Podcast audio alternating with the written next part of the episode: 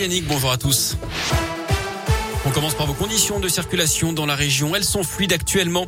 À la une, la deuxième semaine de procès de Nordal Lelandais qui s'ouvre aujourd'hui aux assises de l'Isère à Grenoble. Ce lundi, la cour va entendre pour la première fois les parents et la sœur de Maïlis, mais aussi les parents d'une des cousines de Lelandais, victime d'attouchement.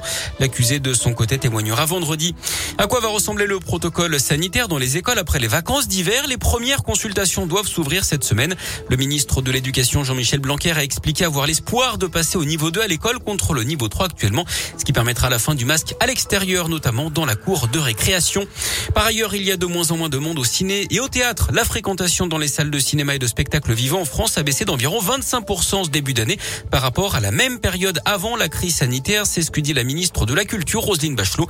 Au total, près de 14 milliards d'euros ont été mobilisés en faveur du monde de la culture en France depuis le début de la pandémie.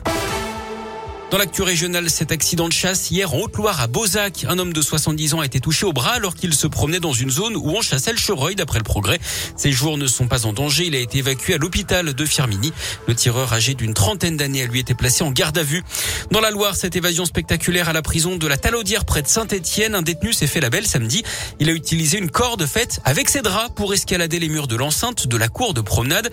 Le suspect est considéré comme dangereux. Il est activement recherché par les forces de l'ordre. Il a déjà été impliqué ces derniers jours dans une violente course-poursuite à la Fouillouse, près de Saint-Etienne, où il avait notamment tiré sur une voiture. Il était également impliqué dans des faits similaires la semaine d'avant à Feur. En bref, aussi cette femme blessée dans un accident de luge dans l'Ain hier à la station des Plans d'automne. Elle a été évacuée en urgence par hélicoptère. L'état de la victime de 29 ans serait finalement moins grave que prévu d'après le progrès. En sport, nouvelle chance de médaille pour les Bleus au JO de Pékin avec le biathlon 15 km femmes qui vient de démarrer avec quatre Françaises engagées. Julia Simon, Justine Brezaz, Anaïs Bescon et Anaïs Chevalier. Ce matin, le ski alpin a lui apporté un deuxième podium à la délégation bleue. Médaille d'argent surprise pour Joanne Claret, 41 ans en descente. À noter également euh, la déception et la chute hein, de notre porte-drapeau Tessa Worley sur l'épreuve de géant.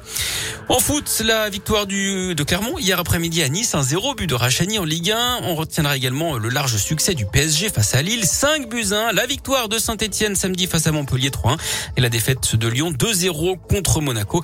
Et puis la première victoire du Sénégal en Coupe d'Afrique des Nations, les Lions de la Teranga qui ont battu l'Égypte en finale au tir au but. En rugby, une entrée en liste convaincante pour les Bleus dans le tournoi Destination. Ils se sont imposés 37 à 10 face à l'Italie. Et puis la joueuse de tennis chinoise Peng Shuai a rencontré le président du comité international olympique. On s'en rappelle, la tête avait disparu plusieurs semaines après avoir révélé des agressions sexuelles mettant en cause un haut responsable chinois. Dans l'équipe, elle affirme hein, qu'elle n'a en fait jamais disparu. Elle dit aussi qu'elle prend sa retraite sportive. Bah merci bien mon